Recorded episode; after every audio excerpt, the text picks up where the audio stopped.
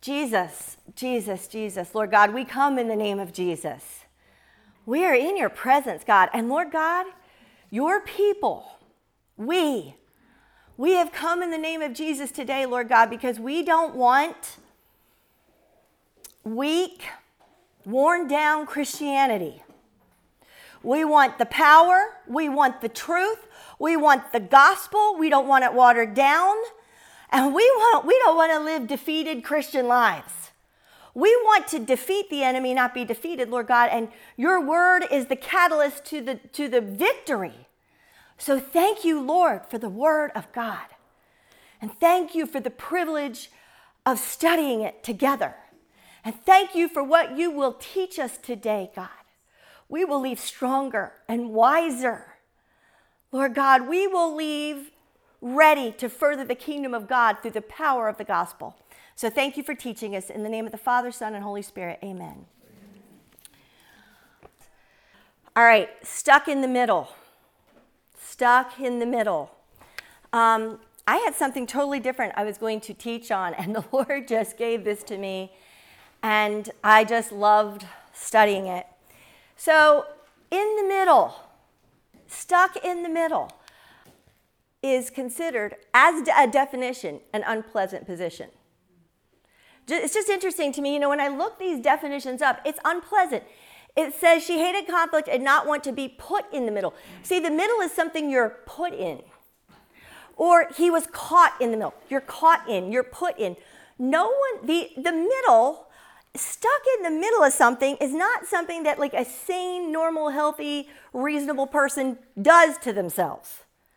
It's basically something done to them. And I was thinking about like in the middle, and I was thinking, first of all, my daughter is in high school, thank the Lord.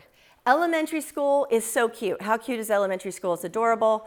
And I'm having a ball with my daughter in high school. I know some people have a difficult time. She's having a great time. It's so much fun. But middle school was horrific. And everybody's shaking their head. My goddaughter, Kat's daughter, who we basically share daughters, is now in middle school and my heart is breaking for her. Reagan's heart is breaking for her because I and I keep and the whole time Reagan was in middle school, I said, "Honey, when you get to high school, it'll be different." In the middle is so hard. Eh, the what about this middle age? I'm middle aged. You're not young, you're not old, you're in the middle, which leads to midlife crisis in the middle. what, what about in the middle of nowhere?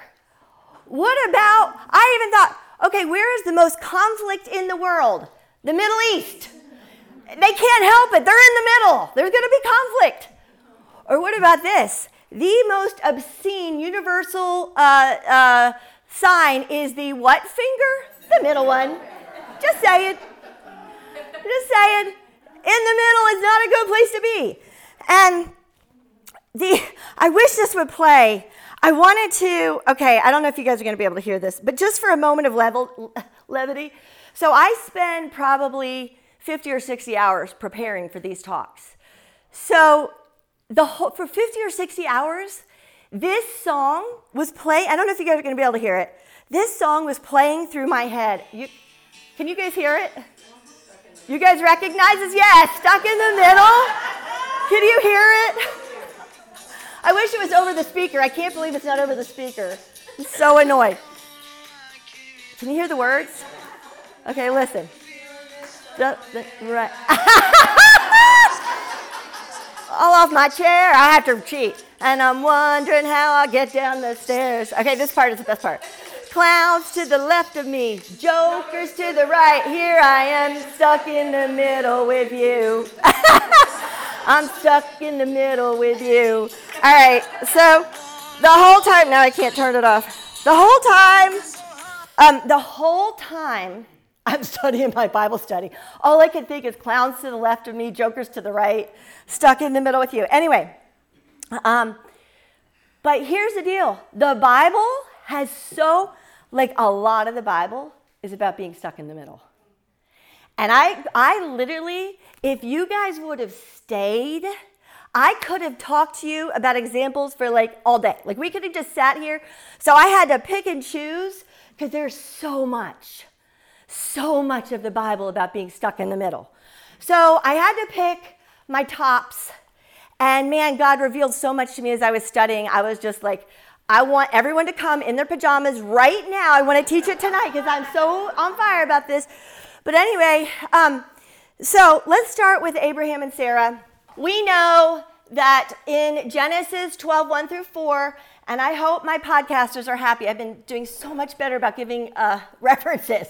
I got in a lot of trouble in the past about not giving references. So we know that it says here that um, the Lord is talking to Abraham. He says, I make a great nation out of you. I'll bless you. I'll make you famous. You'll be a blessing to others. You know, everybody's going to be blessed. All the families of the earth will be blessed through you. And Abraham was 75 years old.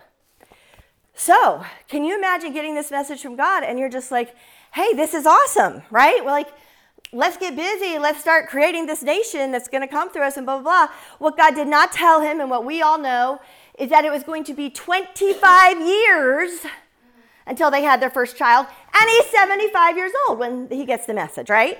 So there's going to be a long, long middle of waiting. And what happens in this long, long waiting and God made it very clear that the baby was going to come through Sarah. He says, She'll be the mother of nations. He told Abraham it will be through Sarah. But what happens in the middle? Sarah has a midlife crisis. And it is a misnomer that only men have midlife crises. It is we but and so so Sarah has a total total total meltdown. And I cannot prove this, but I believe it with all my heart. I think what happened is she went into menopause and lost her mind because I she literally thinks. So, first of all, she goes into panic mode, which makes me think truly she went into menopause because she's like, I'm never going to be able to have this baby. I know I'm going into menopause. I'm never going to be able to have this baby. We're in the middle of this thing. God did not keep his promise.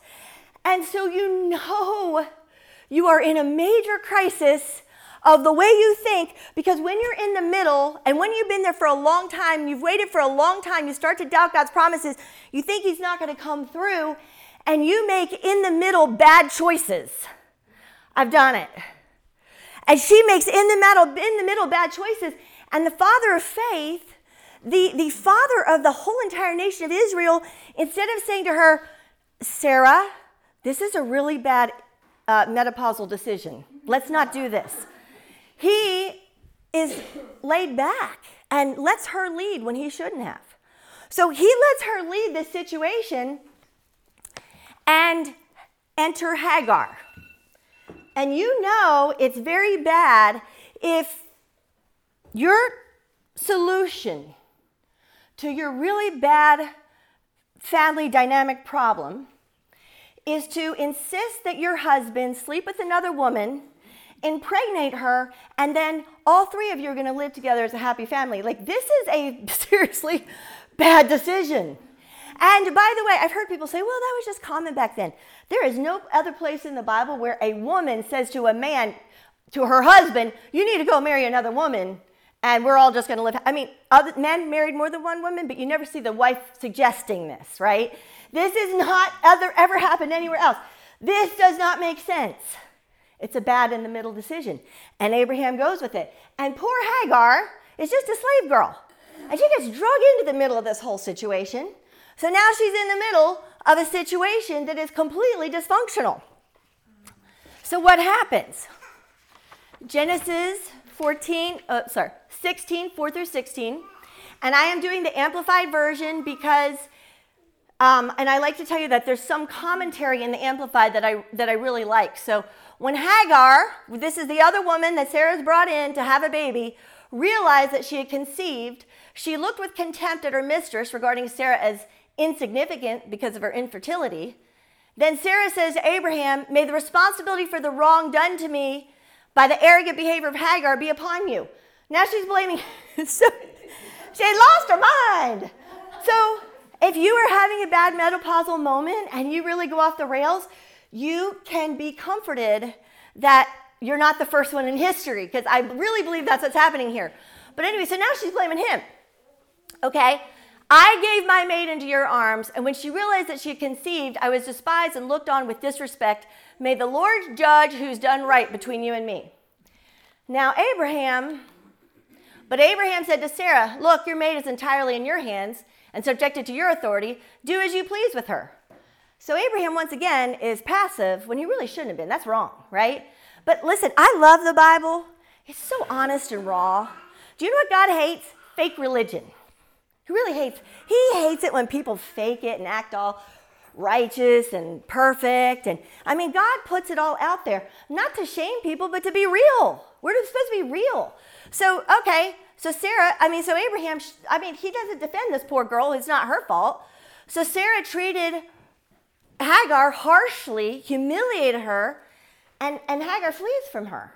These are our founding fathers. I mean, nobody gets it perfect, right? So the angel of the Lord finds Hagar by a stream of water in the wilderness on the road to Egypt, which is the way back home. She was a slave from Egypt. And he says, Hagar, Sarah's maid. It's a little tough. He calls her, he says, You're, you need to submit. I mean, this is a, he's saying, You need to submit. He says, Where did you come? He's calling her his maid. Where did you come from and where are you going? And Hagar says, I'm running away from my mistress Sarah. And the angel of the Lord says to her, Go back to your mistress, submit humbly to her authority. I mean, Sarah and Abraham are wrong here, right? They're wrong. But he tells Hagar to go back and submit. I, I, I want to tell you, I have been in that position before where God tells me to go back, my marriage, you guys have heard the story, and I don't have time. I have so much to tell you guys today. But God told me, go back and submit. I've been in that situation with my marriage. But I've been, I mean, other people have been, I mean, my people have been in those situations with their jobs, with all kinds of things. Go back to your mistress and submit humbly to her authority. Then the angel of the Lord said to her, I will greatly multiply your descendants so that they will be too many to count. Behold, you're with child, and you will bear a son, and you will name him Ishmael, which means God hears. That's the name of Ish- what that means. Because the Lord has heard and paid attention to your persecution and suffering. You know what I like? He did not minimize how they were treating her. I hate when people do that. That hurts. Whatever you're hurting, when you're hurting like that and it's a legitimate hurt and someone minimizes it, you know what it does? It pours gasoline. The Bible says, mourn with those who mourn. It's cruel. So the angel acknowledges the truth of the situation. He doesn't paint rose colored glasses on it, but he also says you got to go and submit to it. I see you're suffering, but he says, and uh, let's see, where was it? Because the Lord has heard and paid attention to your persecution and suffering. Then she called the name of the Lord who spoke to her, You are God who sees. For she said, Have I not, even here in the wilderness, remained alive after seeing God, who sees me with understanding and compassion? Now, isn't this interesting? She says, She's praising him. Because when she's stuck in the middle of this bad situation that she'd have put herself in, she feels like God doesn't see. All she needed to know is that He sees and He's at work on her behalf. And even though He's telling her to do something she does not want to do, she does it out of obedience, and there's blessing. And, and, and she understands that God is being compassionate. And can I tell you, when God so clearly told me to go back, I felt that feeling. I was like, but God is with me this time. I felt alone before. Now I know He sees. I don't want to go back. This is painful, but He sees. And I can do it because now I'm doing it for Him. And so the well, where the, where the well of the living one who sees, they, she names this thing. So Hagar gave birth to Abraham's son, and Abraham named his son Ishmael, which means God hears, God hears her. The name of the son is after her which back then you named the sons after the father. God named the son after the servant girl, who they totally disregarded.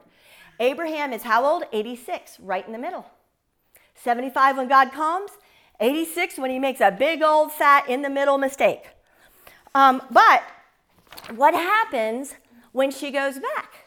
So now she's the, she has the son, and they all three live happily ever after. No, it was a bad situation. She goes back into a bad situation. By the way, when I went back to my bad situation in my marriage, it was bad for years. Now, can I tell you how glad, and you, you know I've talked about this and I don't want to spend time on it, but do you know how glad I am God told me to go back?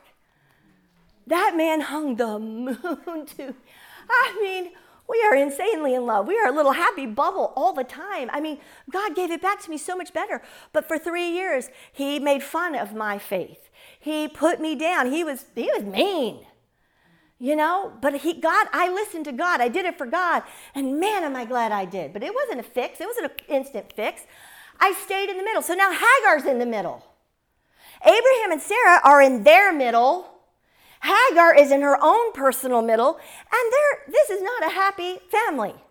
This is a hot mess of dysfunction. You think your situation is dysfunctional. Believe me, you're not the only one. The Bible is full of dysfunctional families, you know? I mean, and so what we see is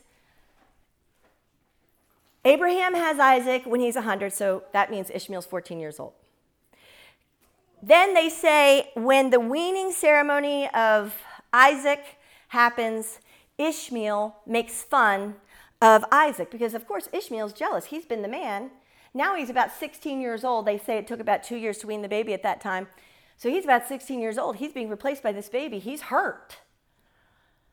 And so Sarah, once again, and I don't think we can blame menopause 16 years old years later. Sarah just doesn't have this whole thing right, you know. But anyway, Sarah says, "Get rid of him."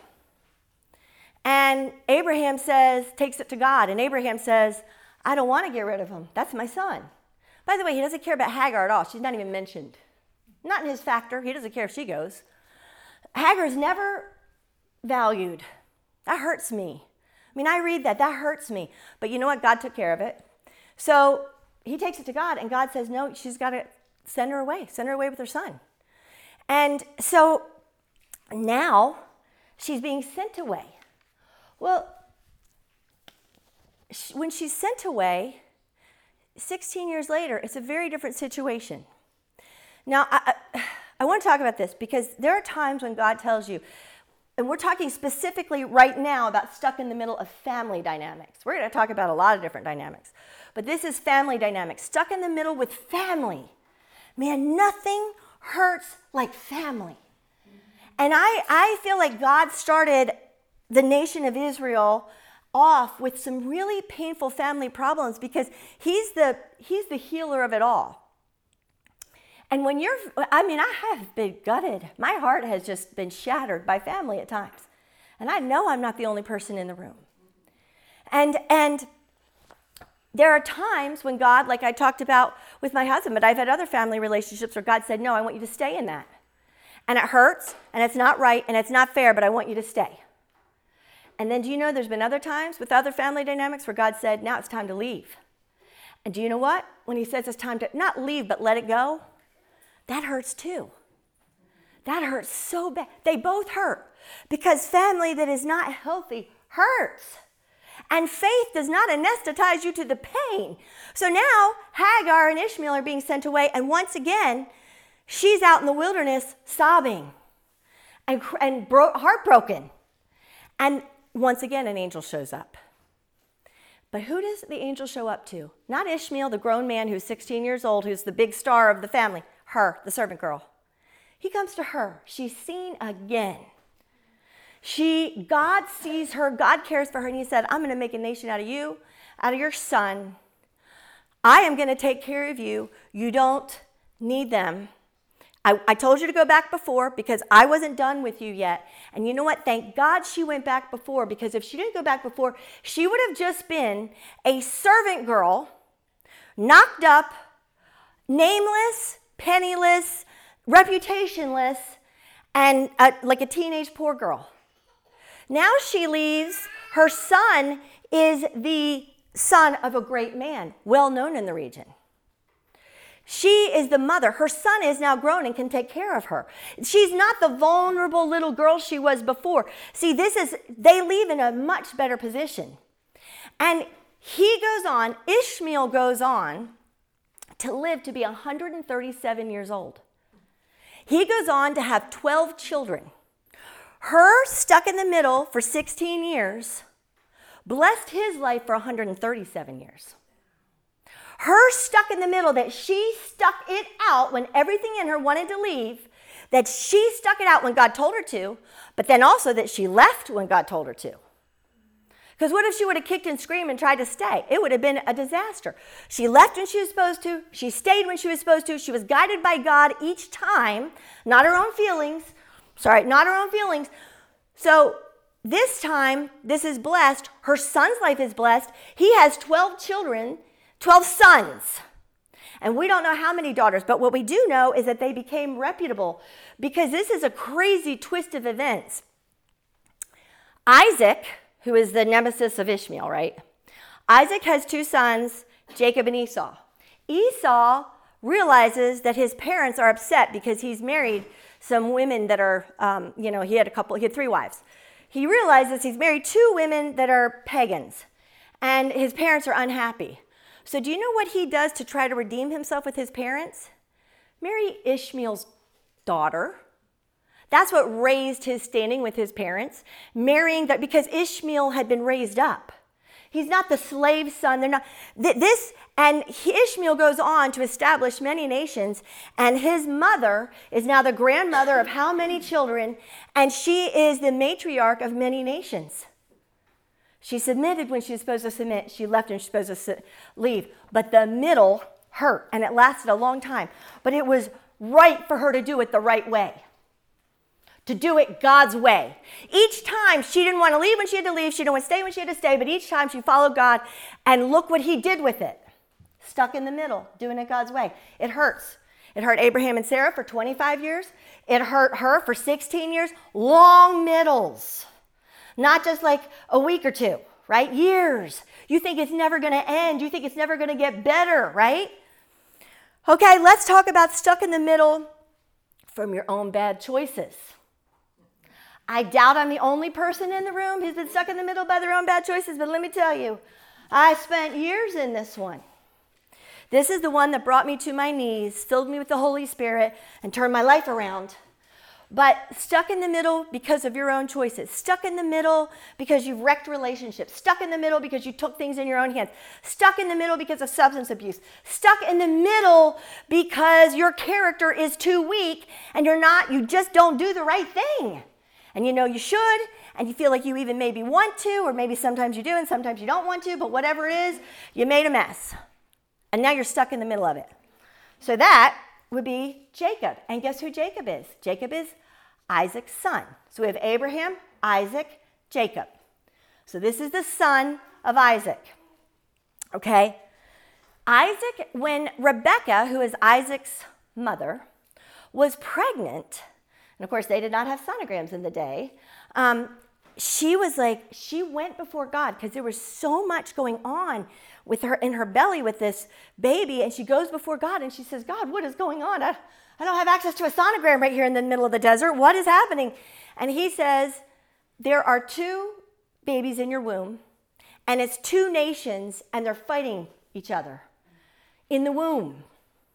And so when she gives birth to them, there is literally a, a fight to get out first. And uh, Esau comes out first, and Jacob is holding his heel. Literally, the babies are born. The Bible says Esau, Kat has had twins. Wouldn't it be nice to just bada boom, bada bing? They're just right, both out in one big, but they both come flying out, and you got Jacob holding onto the heel of Esau, fighting and jockeying for position even in the womb. You know, it's funny, my daughter, we saw the pictures, um, you know, when she was, we had the great sonogram, the 3D, and she was sucking her little thumb in my womb. And we had such a hard time, and I hated when I had to make her stop sucking her thumb because it was such a cute little baby thing. But I'm like, it's so hard because I saw in the womb that was already part of who she was. So it was very, I understood this is very hard for her to let go. She was even doing it in here in my belly. This is who he already was in the womb. He was jockeying for position, he was wrestling, he was fighting. He was a fighter even then, he was a manipulator. And he comes out and he grows up and he cheats his brother, he cheats his father, he lies, he steals birthrights, he manipulates, he does all this hot mess of a stuff. And he and his mama have a very dysfunctional relationship, and she helps him do all the bad stuff. And they got mother son issues. And so now he's on the run because Jacob was a chef and Esau was a hunter and a warrior. So if you're a chef and you have completely screwed over your hunter warrior brother and now he wants to kill you, you got no way to protect. You're going to die. You're a chef. That's all he's got. So he is on the run because he knows he has screwed up so bad and he is dead meat. So he goes on the run. And he has spent, he spends 20 years in the middle. He goes to Laban, his, his, becomes his father in law. Laban cheats him. See, the word karma is a secular word that is a biblical principle, which means you reap what you sow. And he reaped all this manipulation and all this stuff. And man, he met his match with his father in law, Laban. And Laban, uh, you know, I mean, talk about a manipulation. He worked, he fell in love with his younger, the Laban's two daughters, right? You guys know the story, but just in case. Falls in love with the younger one. The older one is the good personality girl. The young one is the beauty. And he thinks he's married. He worked seven years, and it said he was so in love, it felt like it was a day. And he wakes up the next morning, and somehow he wakes up in bed with the older one, good personality girl, and not the younger one, the one he's in love with. And Laban says, Oh, I lied. You got to work seven more years if you want her. And he knew he'd do it because he knew he was madly in love with her. So, and then he goes and changes his, uh, his wages 10 times. Just cheats him and cheats him and cheats him and cheats him for 20 years. But all that fussing and all that cheating and being cheated and all that reaping and sowing changes him. See, God knows how to, in the middle, change us. So, in the middle, he changes. And it's interesting, one thing you see a lot of in the Bible, and I think we could all say in our own lives, is right before there's breakthrough, it gets darkest before the dawn. So he has a darkest before the dawn moment. He's had to run from his father in law. His father in law wanted to kill him, but an angel showed up and said, If you touch him, I'll kill you. So he's like, Okay. So, but he has to go through where his brother lives, and his brother is waiting with 400 of his best friends who are all warriors, and they're waiting for him. And he's like, I am going to die 20 years later. And so he says, I got to go be alone with God. I'm going to seek God. God, you got to help me. And so he goes up on the mountain. He has to face his brother the next day. He goes up on the mountain. And what happens on the mountain when he cries out to God? Now, what you think? He doesn't come and speak nice. He fights him. God fights him. He says, So Jacob was left alone up in the mountain, and a man, and it says man, but it's all capitalized. We know that this is God, wrestles. But as far as Jacob knew, it was a man. I mean, he knew it was probably knew it was God, but he, a man wrestles with him till daybreak. When the man saw that he could not overpower him, he touched the socket of Jacob's hip so that his hip was wrenched as he wrestled with the man. Then the man said, Let me go, for it's daybreak. So they fight all night long. But Jacob replied, I'm not going to let you go unless you bless me. I like his spunk, I got to tell you. The man asked him, What's your name? Jacob, he answers. Then the man says, Your name will no longer be Jacob, but Israel, because you have struggled with God and with humans and have overcome. You know, God likes a fighter, He just does. I mean, so he says, You've overcome. Then he blessed him there. The sun rose him as he passed Peniel, and he was limping because of his hip. I mean, I just see this picture.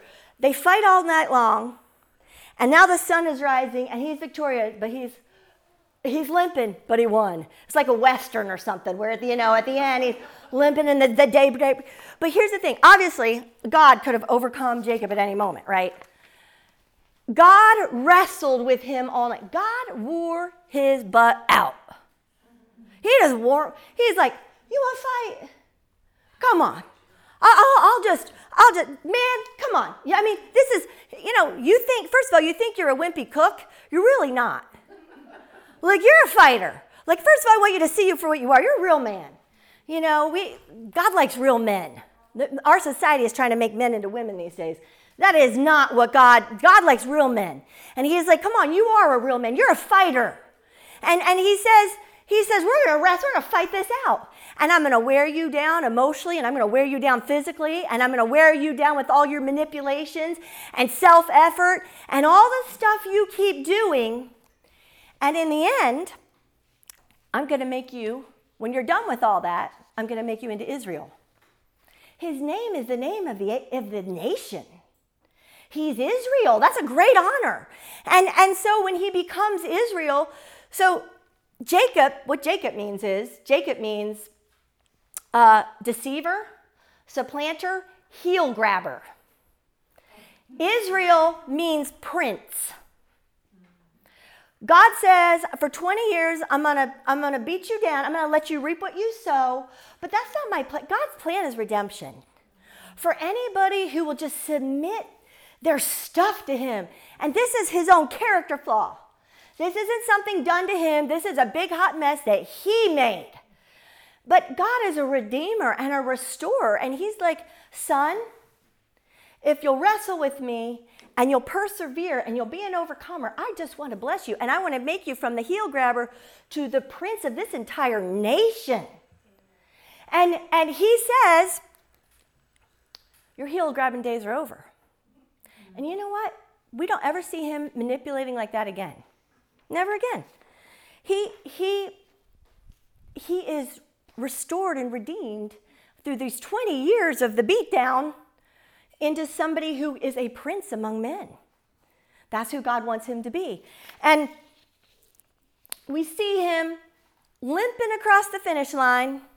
In the old days, he would have manipulated his way across the finish line. He limps across the finish line. And, and, and I just want to say this people who manipulate, ma- manipulate because they're insecure, they're scared. They feel like God will not come through, they don't trust God. And insecure is a really big word in society. It's a very big buzzword, which, by the way, you don't find anywhere in the Bible. But it's a psychobabble word, and it's given a lot of esteem in our society. See, we are to find our security in Christ. So it's interesting. Jacob is scared to see Esau. Esau met him with a big old hug. Esau had forgiven him who knows how long ago. They hug it out. There's no conflict at all. The conflict was really between Jacob and God. God broke his hip. he wasn't scared of God. He went looking to God for help. God broke his hip so he could raise him up. And he goes limping across the finish line instead of manipulating across the finish line because God said, You know how you get cured of your insecurity? Stop looking at yourself. I am going to make you, so you're going to face your brother very vulnerable and weak. You can't fight. If he thinks he's going to fight for his life against 400 men, you certainly can't do it with a broken hip. He could barely walk. His gait was never the same. His walk never looked the same. Can I tell you, God broke my hip? Not my real one.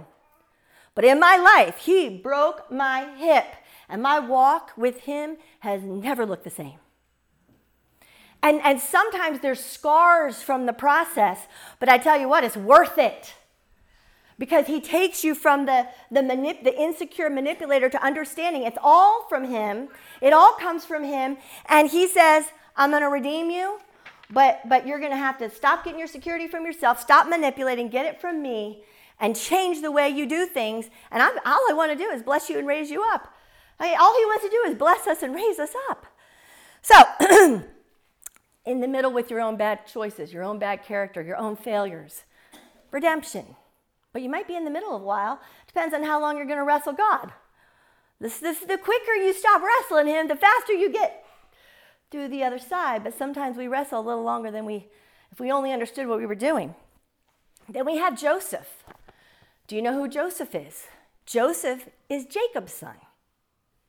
So we've talked about Abraham, Isaac, Jacob.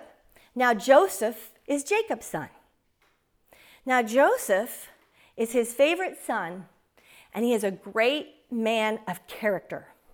Do you know why I believe Joseph was a great man of character? Because I believe that by the time Joseph came along, Jacob raised him upright. Jacob raised him upright, I believe. He sowed into his life. Can't, it's my theory. But for whatever reason, Joseph was a true man of character. But his brother hate, brothers hated him for it. By the way, you find this a lot. You walk closely with God. The Bible says, Jesus himself said, a prophet is honored everywhere but within his own family. Jesus said that. Mother Mary, Mother Mary, there's some stuff, I'll talk, I'll save that for another sermon. I'm going to get off on a rabbit trail. There was some stuff there that hurt Jesus along the way with his own family. And so when you're doing the right thing, sometimes your own family is going to be the ones who hurt you the most. And that's what happens with Joseph. Joseph knows he has a destiny, and yet he is deprived of human basic rights, of basic dignity, of basic justice. In the middle with human basic rights, because we know what happens is at 17 years old, Joseph is sold by his brothers because they hate his righteousness. They sell him. He is sent to Potiphar's house as a slave. He's in the middle. Sent to Potiphar's house as a slave. Then falsely accused of sexual misconduct when he was doing what's right. And you know, I mean, listen, that stuff goes on today too, right? Women falsely accuse men. And, and of course, sometimes they rightly accuse it, but I'm just saying it works both ways sometimes. In this case, this woman accused him of something he did everything right and he gets sent to jail for rape when he did everything right. He honored God in every way. The more he did the right thing, the more things got bad. Then he gets to jail and he's in jail and he is serving everyone in the jail. And so do you think, okay, good, I'm doing everything right, now things get better? No, he was in the jail for years. And then he's still serving people, and he sees that these men are troubled, and he's so selfless that he acknowledges, he sees, he's like, you're really hurting. What, what's going on? He interprets dreams. He's still serving others. He's still thinking of others in the middle of his middle. And even though he kept doing the right thing and everything kept going wrong, he still honored God in the middle. He's deprived of freedom He's deprived of dignity, of, I mean, he's deprived of everything decent. So in the middle, uh, he interprets a dream. He says, Please tell them I'm in here falsely. They forget about him for two and a half years. The disappointment. He had hope. Maybe I'll get out. Disappointment, disappointment, disappointment. The more I do what's right, the more it goes wrong. How many times? I've, I've really experienced that in my life. And all the disappointment that goes along with that. But then, in an instant, in a day, in 24 hours, he goes from being the lowliest person in the prison to being second in command in the world. At that time, Egypt was the greatest superpower of the world, and he was second under Pharaoh in, an, in 24 hours. So he's in the middle for 13 years of just the basic human rights. But these middles create leaders. And if you noticed, I just gave you four generations, the first four generations of the nation of Israel. And you know, it's amazing. I didn't even realize it until I was studying, and I'm like, these were the first four founding fathers. And look what they go through. I mean, Abraham, 20 years. Jacob, tw- I'm sorry, Abraham's 25, Jacob's 20, Joseph's 13. And that's extremely long time to be stuck in the middle with real pain. Then you go and you look at the dynasty of the kings of Israel, and you've got King David, the greatest king. So we're looking at the greats of the Bible, the greatest king. What happens to David, the greatest king? He's anointed as king at 15. He's like, This is awesome. My family ignored me. I was stuck out in the field. Nobody paid any attention to me. Now I'm anointed. I go out. You know, I kill lions, bears, and Goliath. Everything's going great for me. He marries the king's daughter. He's best friends with the king's son. He's like, I am well on my way to, to being king. I am, I, I mean, this is everything's working perfectly. And, and they would have pep rallies, and the pep rallies would say, you know, Saul has killed his thousands, and David has killed his ten thousands, and the whole nation was cheering him. And then all of a sudden, what happens? He finds himself sneaking out of his own bedroom window, running for his life. His father in law has decided he wants to kill him, not make him king. And he all of a sudden finds himself smack dab in the middle. And let me tell you, his middle was brutal. So, first thing that happens in the middle, his father in law immediately gives his wife away to another man. Ouch. Um, and the, and the, the Bible talks about how um, she, Michelle, was madly in love with David. So it was a heartbreak. Um, it was a heartbreak. Then, this is horrific. I mean, this middle is, and I just picked some of the highlights. I'm going to read this to you because some of you might not know the story.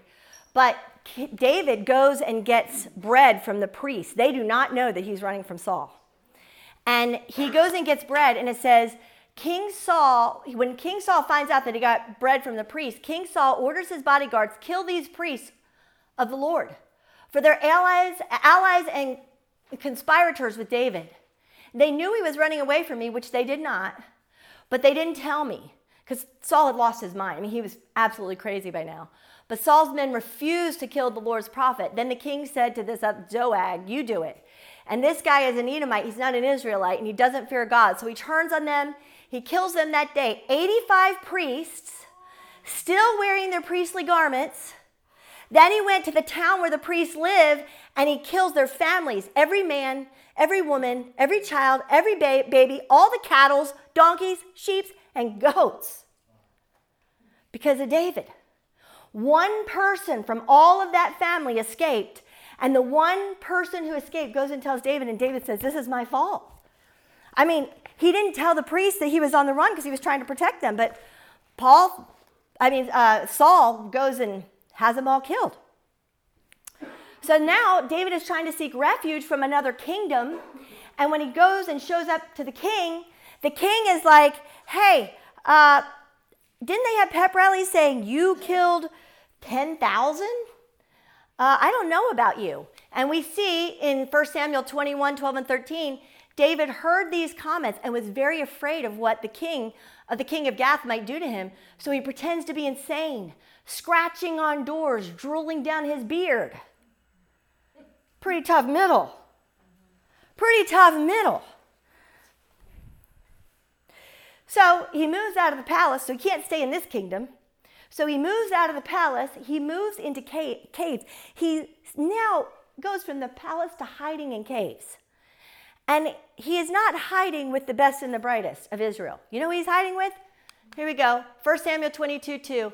Others began coming to him, men who were in trouble, in debt, or just discontented until David was a captive, of about 400 men. The dregs of society come out to his little cave. And he is down, he is hiding out at the bottom of the barrel. And you know what? God, God says, you know, we look at humans, we say, okay, well, this has to be done by a human. This has to be fixed by a human. God's like, I'm going to make you king with the, you know, whatever the, it's not the person. Don't think you have to have the best of the best. And the, you, you just, I'm going to send you who, you who I send you. But just like all the others, the darkest before the dawn, we have a darkest before the dawn moment. So the people who give him refuge say, You're going to have to go out and fight Israel. He's supposed to go out and fight his own family with his own men. He shows up like, I don't know what to do. I'm just going to show up. The other kings that that guy's fighting with, they're like, we don't trust this guy. We heard the pep rally. He killed his 10,000. This keeps coming back to haunt him or protect him whatever what case. He's like, we're not fighting. We don't trust him. You send him home. They go back to go home, David and all his men. You know what they find? Everything is gone. Raiders had come in, stolen every man, every child, every the mothers, every woman, every animal, every single. There was, it's nothing. It's an empty field. Every single thing is gone. Nothing is there. And so this is the darkest moment. And we read about it in 1 Samuel 30, 3 through 6. When David and his men saw the ruins and realized what had happened to their families, they wept until they couldn't weep anymore. And by the way, these are really, really tough fighters. David's two wives were among those captured, so his wives are gone too. David is now in great danger because all his men were very bitter about losing their sons and daughters, and they began to talk about stoning him. So now his own men, all he has is the dregs, and now they want to kill him. But he finds strength in the Lord his God. Very, very tough middle. But what happens is God gives him a battle plan. And here, this is the thing we have to seek God in the middle. Seek God in the middle. Seek. Dave has been in the middle for a long. Dave's been in the middle for 15 years now. 15 years he's been in the middle. And he's seeking God, even at this, the lowest point. He doesn't say, God, I've been listening to you. I've been following you. You anointed me 15 years ago. You didn't come through. You're never going to. I've had this vision for what you, you gave me this vision. You set my sights high.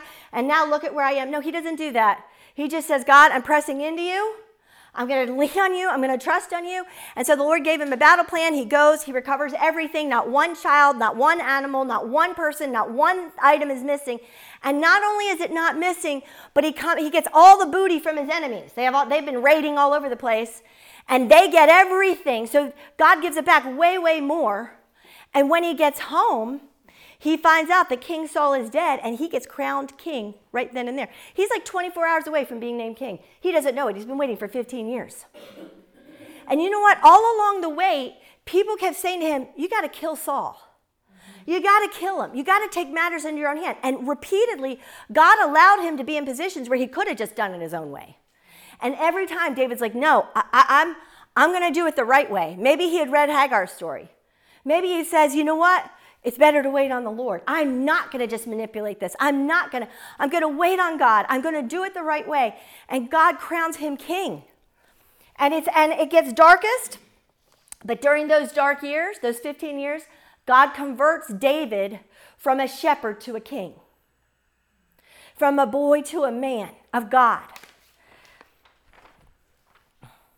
And you know what? There's two kings, there's a king before him and a king after him. King Saul, the very first king of Israel, was never tested. He's named king, he's made king, it's easy street. He was obviously a train wreck, and that's just a tiny portion of it. He was horrible. He was evil. But then David's son Solomon follows him, and although Solomon starts out well, and God blesses him with all this wealth and all this wisdom, he's never tested. He never has a hard day of his life. Do you know he destroys the kingdom? God wanted Israel to stay in the bloodline of David, and by the time Solomon was done, his son, 10 of the, so there's 12 tribes of Israel, 10 of them left his son. Only two stayed with, with him because of what King Solomon did. Because he was not tested. He was a leader who was not tested. And the, and the kings who were not tested, David was the greatest king, he had the hardest testing. So we see, we see the power of the, of the middle. And listen, it's not just the Old Testament people, it's also the New Testament people. Peter, Peter, the rock on which the church is built, right? Peter. He starts out very cocky, very self assured, very full of himself, and he ends up the rock upon which the church is built. What ha- he's always talking too much. He's always doing stuff he shouldn't do. He's always, what happens in the middle? We see in Luke 22, 31 through 34, and this is the Amplified again Simon, Simon, Satan has asked permission to sift you like wheat, but I have prayed for you, Simon, that your faith may not fail. And you, once you've turned back again to me, strengthen and support your brothers in the faith. And Peter said to him, Lord, I'm ready to go with you, both to prison and to death. Jesus says, Nah, Peter. I'm telling you, before the rooster crows today, you're going to utterly deny that you've known me three times, just in a matter of hours. He's so sure. He's like, and in other places, Peter says, Hey, everybody else might abandon you. I never will. He's very self assured. And it's interesting because Jesus prays that his faith won't fail, but his faith does fail. But see, with the Lord, saints are just sinners who get up again. With the Lord, he doesn't consider, he says, when you turn back, he knows Peter's going to fail, but it's not, see, utter failure is when you don't turn back to God. Failure with God is when you don't go back. This is, they go back. He goes back. And so he's like, listen, I'm going to make you the rock. So there's a sifting, there's a testing, there's a trial, but in the end, we see what happens. We see the, the power of what happens. Do you know Jesus had a middle? Jesus had a middle. We read in the Garden of Gethsemane. Do you know what the word, do you know what Garden of Gethsemane means?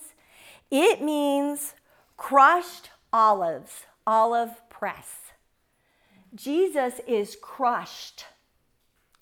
We read in Mark 14, starting in verse 32, they went to the olive grove called Gethsemane, and Jesus said, Sit here while I go and pray. He took Peter, James, and John, his three best friends, and he became deeply troubled and distressed, and he told them, My soul is crushed with grief to the point of death. Jesus feels like he is hurting so bad it's going to kill him. I mean, Jesus is not an exaggerator. He is hurting. He is in so much distress. He's like, This is going to kill me. Stay here and keep watch with me. He went on a little further and fell to the ground. He prayed that if it is if it were possible, the awful hour awaiting him might pass him by. Abba, Father, everything is possible for you. Please take this cup of suffering away from me. Yet I want your will to be done, not mine. Then he returns and he found the disciples asleep. He said to Peter, the one who five seconds ago was like, I'm gonna, hey, Peter, Simon, are you asleep? Couldn't you watch with me even an hour? When he returned to them again, he found them sleeping, for they couldn't keep their eyes open. And they didn't know what to say. When he returned to them the third time, they're still sleeping, he said, Go ahead and sleep, have your rest. But no, the time has come. The Son of Man is betrayed into the hands of the sinner. Here we go. And of course, he was betrayed by one of his disciples. You know, it's interesting, in Jesus' darkest hour, he wanted his people.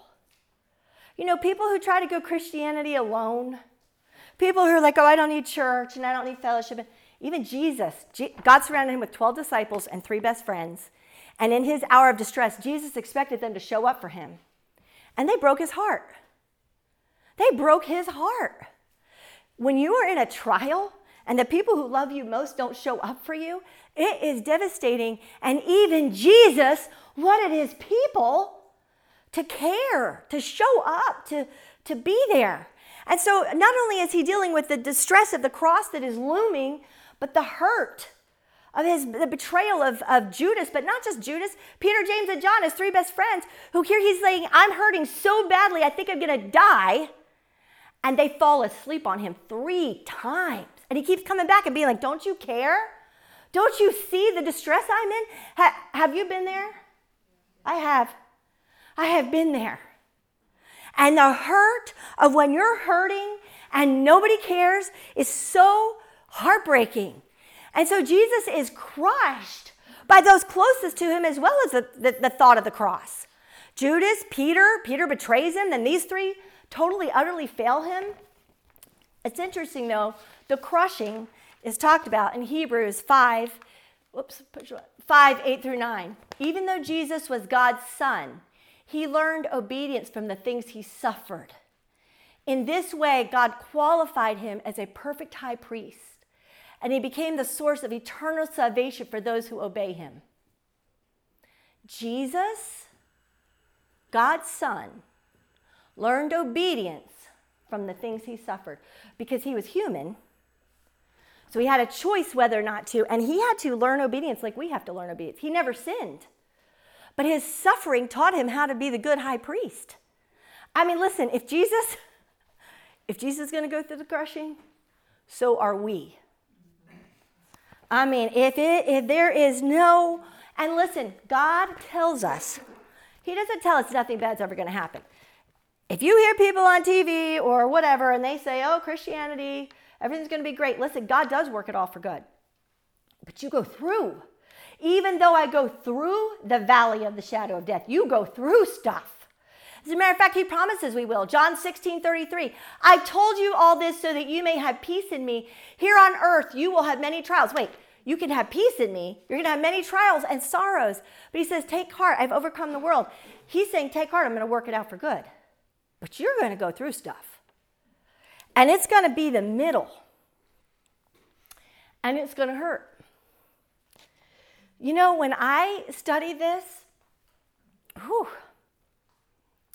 it helped me so much. I'm going to try not to ugly cry if I talk about this. I've been in the middle for a while. It's been hard. You know, I got baptized in the Holy Spirit in 2008, transformed my life. And I started on a journey with God. 2010, I'm at Kat's house. My goddaughter is being born. She's just a couple days old, and I have my 40th birthday just a couple days after she's born. and I'm there helping Kat, although Kat's had seven children, you really can't help her with kids. You just, you really just get in the way. But anyway, I was trying to help. Uh, and God woke me up in the middle of the night. It's two years, two months after I'd been baptized in the Holy Spirit. And He gives me a word on my birthday, very powerful word about how He wants me to do ministry. Very personal, very powerful. And I'm like, yeah, I don't want to ever do that. I mean, I'll never say no, but can we talk about this? It's 40. My 41st birthday, again, in the middle of the night, the Lord wakes up, and I literally, I have four single, pay, single spaced, the Lord spoke to me. And you know, if you've never had that experience, it's very hard to explain. But when you have it and you know it, you know it. And it was profound. So and I thought, this is really cool. Every year, God's going to show up. Do you know He's never showed up on my birthday since? Just, and I thought it was going to be a yearly thing. And can I tell you, I have had some fits on my birthday. I'm like, I thought we had a date. That was it. That was it. So that's that's that's 2010, 2011, 2012. I move here to North Carolina, and God starts a ministry through me, unbeknownst to me. I didn't go out to start it. It's a story. Um, and I just was teaching. I never wanted to stand up and teach, never wanted to do this. And so um, somebody had asked me to start teaching them over the phone. I just start teaching over the phone. They would call in, I'd teach. Back then, you guys are lucky. Back then, I would teach two, three hours. And they'd be on the phone. Kat, the only person in this room who was in that, we, that group is still together. That group is the leadership of the backbone of this ministry. I didn't know we were creating a leadership. Kat was on the phone back then, and they would get on. They were hungry. And I had the power and the truth and of the Holy Spirit that God had been revealing to me all these years. But I would be so scared to teach over the phone. I would get sick every single time. I would get sick every single time for hours before I would teach. And I would just be like, I'm going to do it sick because I know if I don't do what God's told me to do, I'll be sick for the rest of my life. Eventually it stopped. But I was scared to death just to teach over the phone.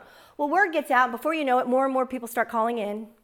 And then people had to work or be like, hey, you know, you're teaching till midnight. Could you record this just in case, like, you know, a kid gets sick or something? And we literally, we'd be on all night. And the power of God would show up. I mean, it created an entire team that 10 years later we are, that this whole team, everybody has been transformed.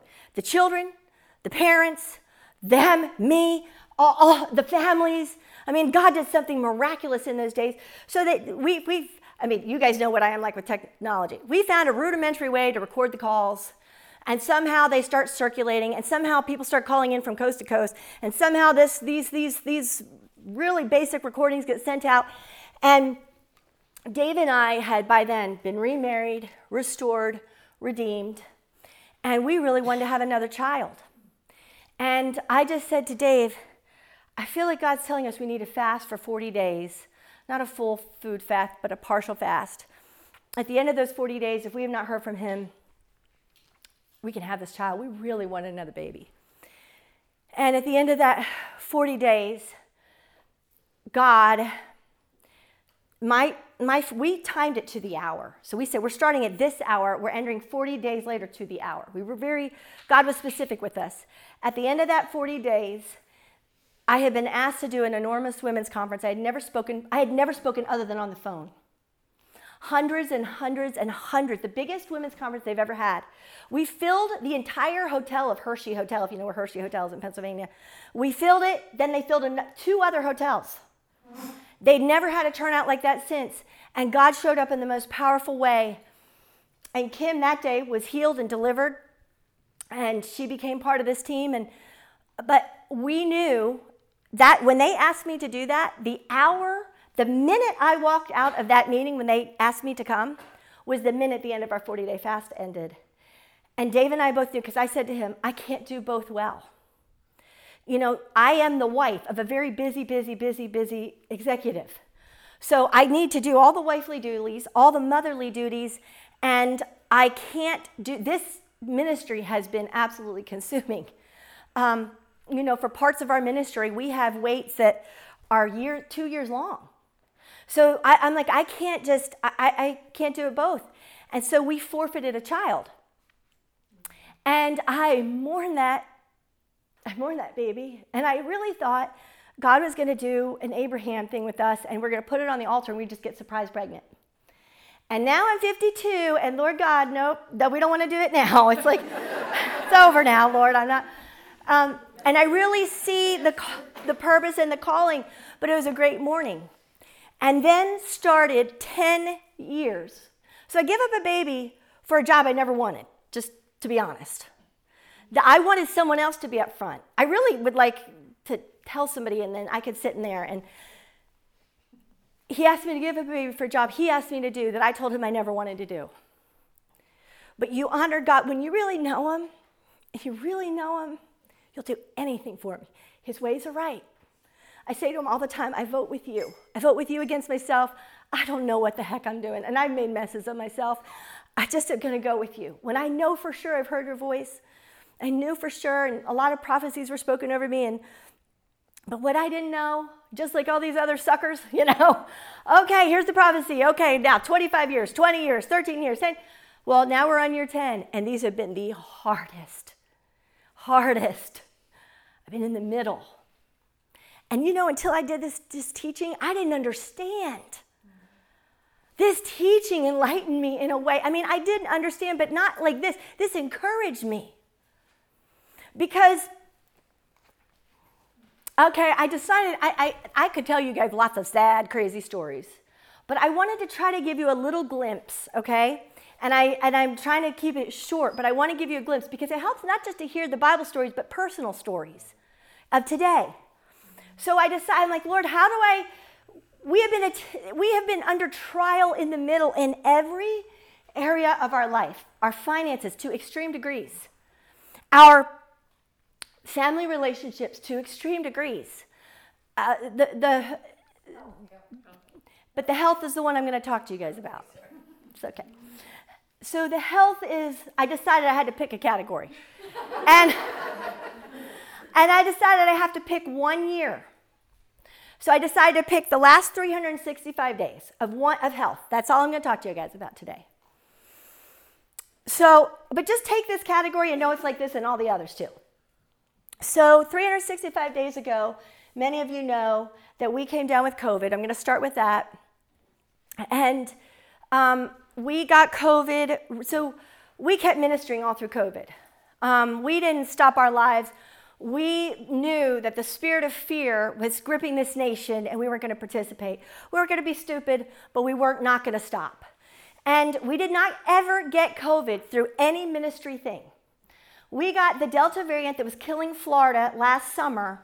We got it so bad that um, Dave, Dave got it at the show. He was at a big show for his work. He brings it home to all of us several of his coworkers died. His coworkers were much younger. They were in their 30s. They were healthy. One of his coworkers who died had just pulled a moose. He had just gone hunting, pulled a moose out like 2 weeks earlier. He was dead. But we lived. But we went through hell with this thing. And you guys know some of the stories because you guys showed up.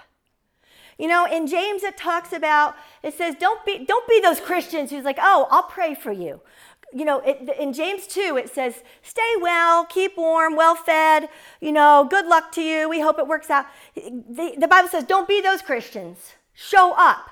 It says, provide food, provide clothing. You guys did that. You guys were on our lawn praying. The ambulance was here three times in a week. And you guys were here. We had food. Kat organized food for us every single day for a month because we there were times we couldn't make it down the stairs all of our bedrooms are upstairs we couldn't make it down the stairs to get the food on our front door we couldn't we couldn't i tried to hire an ambulance to take dave to get the monoclonal no one had heard of it we were one of the first in this state to get it and no ambulance would take us and part of what happened to me was neurology and i was dizzy i couldn't read I couldn't drive. I couldn't see. I was seeing double everywhere. But I knew that my husband's life was in jeopardy, and I knew we had to get the monoclonal. So I crawled down the stairs that morning. I literally was on my butt getting down the stairs. I load him in the back. I knew I couldn't just take him to the hospital. I had to get the monoclonal. I drove for hours and hours and hours. It was like a three hour drive. We took back roads because I could not drive on the highway. He gets the monoclonal. As soon as he gets the monoclonal, I call 911. We get him in the hospital. They took x rays of his lungs. They said, the doctor's report I read, they said his lungs are like shattered glass. And they said um, the monoclonal saved his life. God gave me the wisdom in my own fog. We were sick for two months. We did not leave this house for two months. We did not leave this house for October, I mean, August and September of last year. If you guys remember, we started Bible study late because I couldn't read, I couldn't stand. And I had long term COVID for months after this. Months. Then we got COVID two more times. They weren't like that. That's COVID. We have my husband. My husband travels internationally. My husband gets a parasite that is one of the most rarest parasites in the world from his international travels. The parasite could kill him. It is, they're doing um, LabCorp tests, and every time they test, they're multiplying by the thousands in there. And they migrate to your heart, to your brain, to your organs, and he's a ticking time bomb. And we have tried everything. Nobody knows how to treat it. They literally, we took pesticides. He took pesticides. He took, he took we had a vet give a prescription. He took a dog. I mean, literally, we were desperate. We were working with doctors everywhere.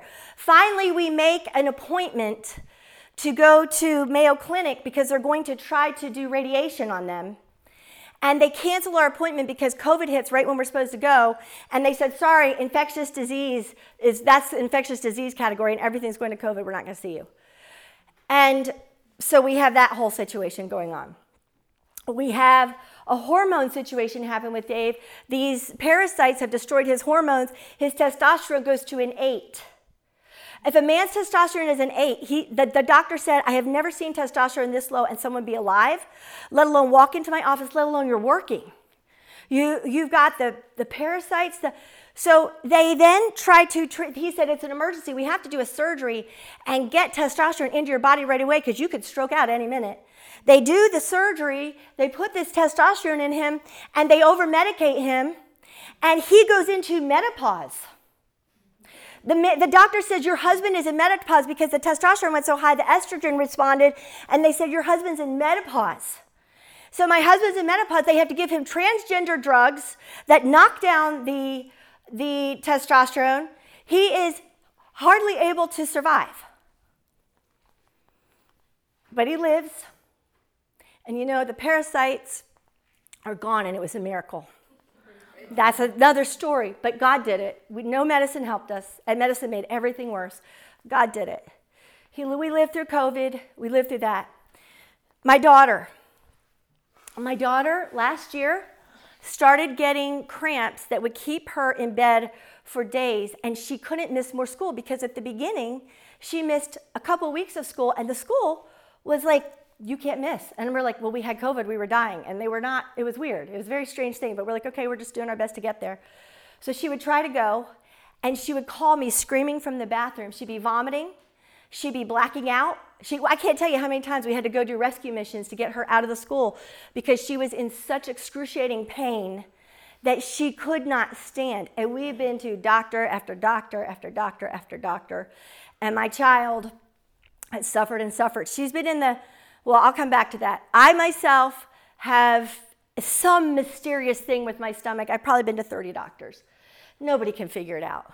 Doctor after doctor after doctor after doctor, still not resolved. My daughter this summer um, goes to, um, oh, there goes the umbrella. Um, my daughter this summer is, was in the hospital twice. And the first time uh, my childhood best friend, she's the best nurse in the whole wide world. She said, We were visiting my Chinese sister, who sometimes, she's moving here, so you guys will get to see her more, but we were visiting her at the beach. And she says, uh, I'm afraid what your daughter's suffering from is meningitis. Get her to the emergency room right now. So we got rushed to the emergency room at Moorhead. When we get there, thank God it was not meningitis, but you know, she had to be on IVs and do all this stuff, and she recovers. So, my prayer all summer, I said, Lord, we have missed so much school from illness. God, I just claim in faith this is the year. In Jesus' name, this is the year she doesn't miss any school from sickness. This is going to be a different year. And I just prayed that all summer, prayed that all summer, prayed that all summer. First week of school. My husband is traveling. It's Sunday morning. We are going to a church that we love. Got an elder here. We love our church. We had we traveled a lot. We hadn't been able to be go there that much, and my husband was traveling that morning, and I was just so excited. We were laying in bed. She had slept with me. She has to sleep with me still at 17 when Daddy's traveling, so it's such so nice. Um, so she had slept with me, and we woke up, and we're just laying there in bed, going, "Oh, we're so excited! We can't wait to go to church today." And Dave calls, and so when he calls, she gets up. I didn't know where she went. You know, I figured she went to go get ready for church. And I'm talking to him on the phone, and I hear an extreme, blood curdling scream. And you hear that scream from your kid, you go running, and I can't find her. Finally, I find her. She's in on Dave's toilet. She is completely unconscious. Her head is back. She is white. Her whole face is white. There's no color in her lips. She looks like she's dead. She, I can't find her breathing. I dial 911. Sorry, it still gets me. And it's okay, but it's hard to go through. Um, we called 911. I can't get her to be conscious. And um, I'm just crying out to Jesus. I say, Jesus, heal her. Jesus, help us. Finally, she opens her eyes, and when she opens her eyes, it's only black. There's no color in her eyes, just black pupil. And I'm talking to her, she's lost her ability to speak. She's no language. And um, the ambulance comes, and she starts screaming in pain. There is pain in her abdomen and she does not know why or what. She woke up that morning, she's perfectly fine.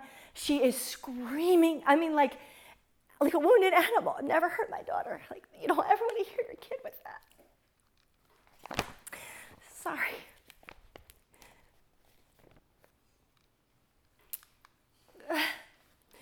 This is a verse I got a lot through these years. It says, Many are called, or few are chosen. I'm going to circle back to that. Here's a picture of her going in the ambulance. There's a picture of her in the hospital room. Um,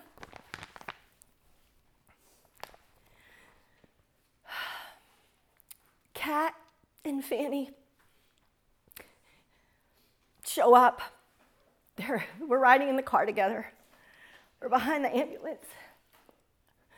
And you know what I've said through these years? This is 10 years, okay? 10 years of this stuff, and you're just hearing one of the categories, and you're just hearing one of the years. I have said over and over again, I pulled over in my car over and over again, and I have said, Satan, you will have to kill me to get me to quit. I'm never to quit. I'm not going to stop following God. I'm not going to stop serving Him. Lord, I'm yours. I gave my life to you, and I mean it. And however long, whatever, whatever it takes. And I can tell you over and over and over again, I'm like, but if you kill me, you have to go through my God. Good luck with that. He's told me what He wants me to do for Him. I'm going to do it. But when we were following that ambulance and I just watched my child almost die, I'd scream in pain like that. And they wouldn't let me be in the ambulance because of COVID. Um, I was in the car with Kat and Fanny, and I screamed at the top of my lungs. I said, I quit. And I said a really bad word. and I meant it for 10 minutes. And then within 10 minutes, we're still following the ambulance. And I said, God, I'm sorry, I don't quit. I can't quit. sorry, I really didn't want to ugly cry. I said, I'm not going to quit.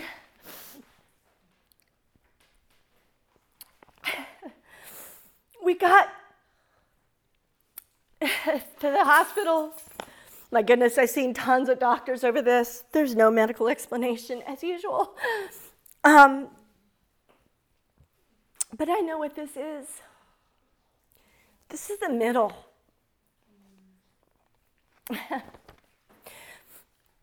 All summer long, it was a really hard summer. And I've had a lot of really hard summers in these 10 years. But this is the scripture that God kept giving me. Many are called, but few are chosen. And when I first started getting it all the time, I didn't really understand it. I really understand it. Lots of people are called. but in the middle, they quit. And you know what? It's not about not failing in the middle because you might fail, because I have, and Abraham did, and most of them did. Sinners, saints are just sinners who got up again. It's about even if you scream at the top of your lungs, I quit, and you use profanity, you know. I just like to keep it real. I really hate fake righteousness, you know. That's why Jesus hung out with the sinners, the prostitutes, the tax collectors, because he likes it raw and real. Man, he hates fake religion. Okay, I think you guys are here because you do too. You wouldn't be here if you didn't. this would not appeal to you. But anyway, in the middle, they quit. So they don't get chosen at the end. They don't get chosen at the end. And, and I want to be chosen because I really want to honor God with my life. I really want to honor Him with my life. Whatever He asks me to do, I want to do it for Him. And I want to do it because I love you guys. I really love the people of God. And I know that the people of God, many are suffering the way I suffered because I didn't know the power of God for a really long time. And I didn't know this depth and this realness. And I don't like standing up here and talking, but I love seeing your lives change. And I love hearing people on the podcast. Every time someone tells me what how the sermon ministered to them or blessed them or changed them or the podcast, I mean, I cry because I fought. I've stuck in the middle for the people of God because I love you guys. I mean, I really love people. I mean, I meet people and people don't understand. I can know them for five minutes. I have this overwhelming love.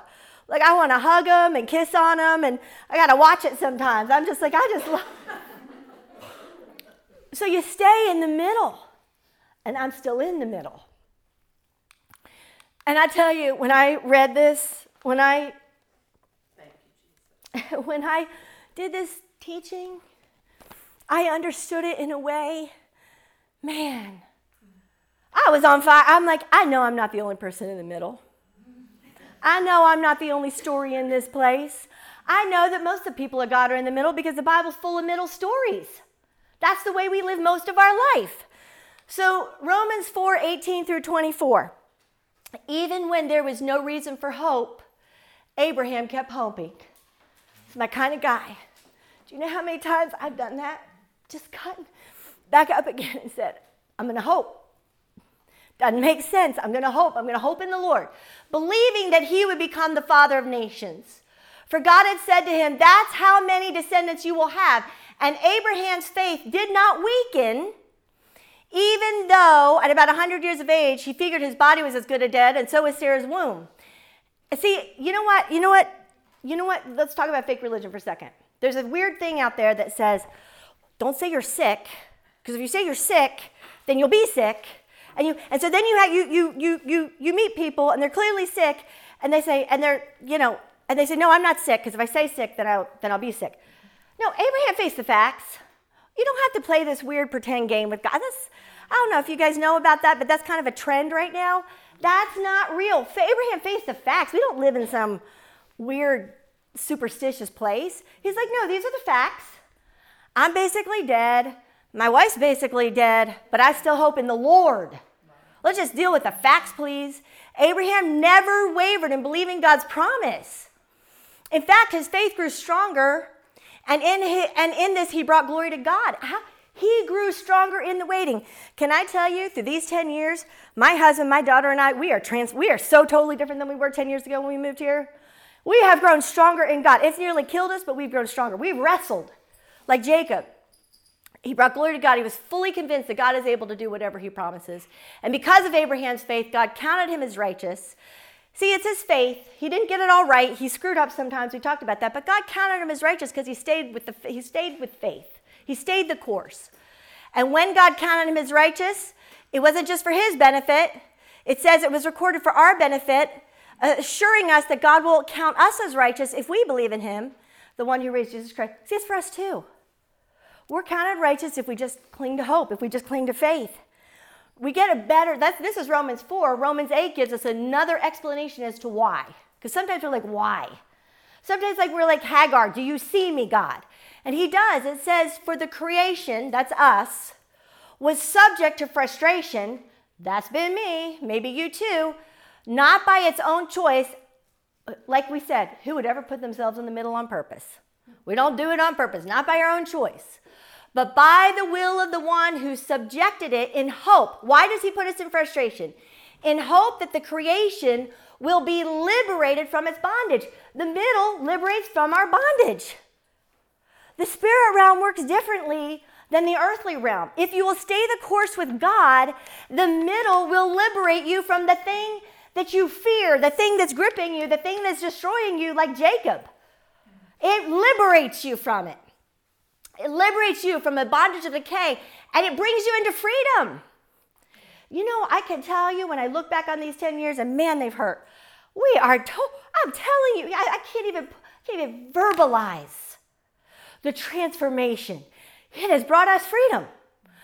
If it doesn't kill you, it frees you in God, right? Not makes you stronger, it brings you freedom in God. But hope that is seen is no hope at all. See, we have to stand in hope. Who hopes for what they already have? You don't have to hope for it if you have it. But if we hope for what we do not yet have, we wait for it patiently in the middle. And we know, and this is, see, we know this scripture. We know that all things work together for good to those who love him. What we don't read is the stuff before it. What happens before it all works together for good? Read that part. You're subject to frustration because God wants to liberate us. So, you, what are you stuck in the middle? What are you stuck in the middle of? Marriage, children, health, mental health, addiction, your own character shortcomings, finances, your relationship with God. That could be complicated. Your family. The middle will entail heartbreak you are going to have to be willing to endure some heartbreak. I'm just telling you. Even Jesus.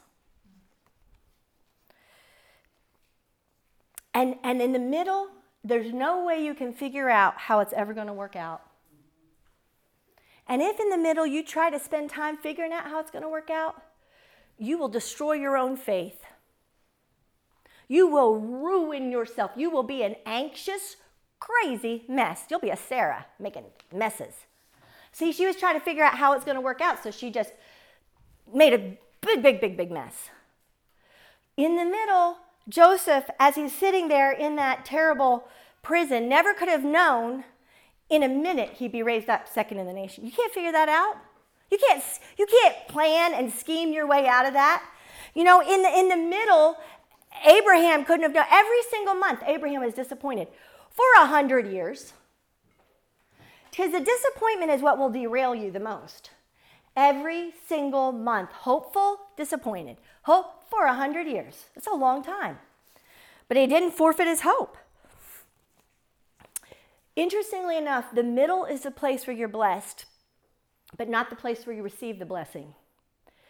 The middle is the place where you learn how to sustain the blessing God wants to give you.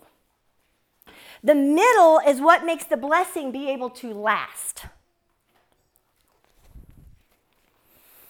Here's the story. This is really cool. I started as, I mean, I was on fire with this. And I did a little research. I was curious. Abraham, 25 years in the middle. He lived to be 175 years old. 25 years of suffering, a whole lot of blessing. Jacob, 20 years in the middle. He lived to be 147 years. A lot of blessing. See, when you're in 20 years, it feels like it will never end. It feels like it is a prison death sentence. But when you stay the course, there's a whole lot of blessing on the backside. Joseph in the middle, 13 years. He lived to be 110. King David, 15 years in the middle. He was king for 40 years. And we didn't talk about Job because I just had to pick a few, but I just wanted to tell you guys know the story of Job. Do you know the Bible says, I looked it up in the middle of the night last night. I'm like, I wonder about Job. I looked it up. The Bible says, after he made it through the testing in the middle, he lived 140 years more. So a testing that feels like you're to die and it's to kill you, like, like Hagar.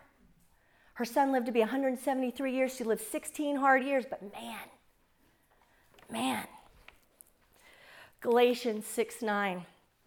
Let us not become weary in doing good, for at the proper time we will reap a harvest.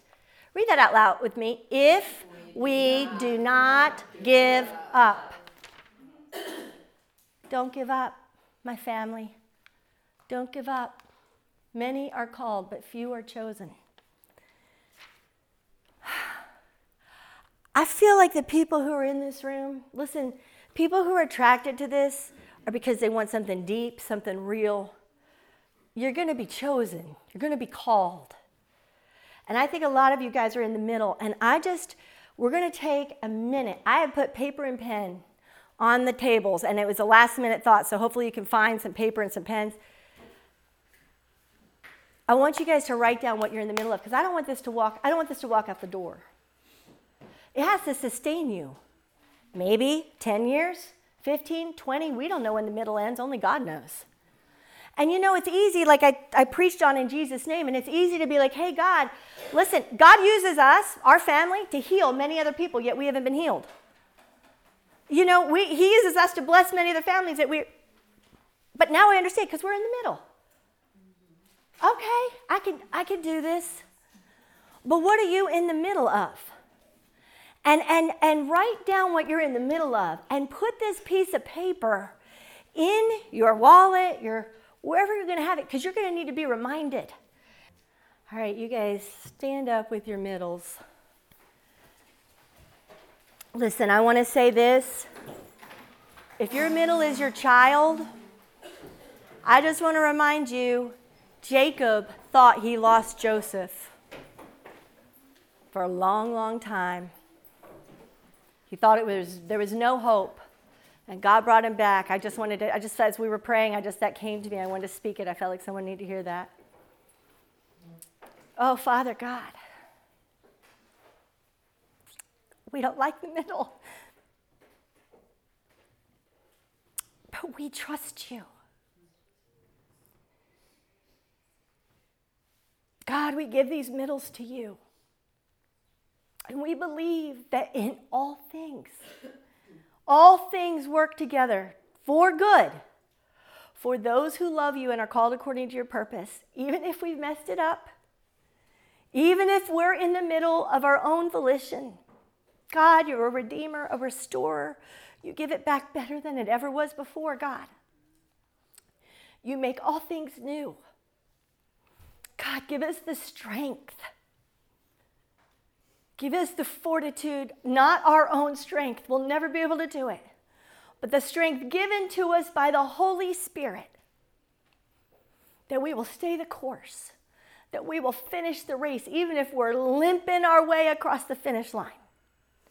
We're going to finish. We're going to win the victory. We're going to be overcomers. We are going to overcome.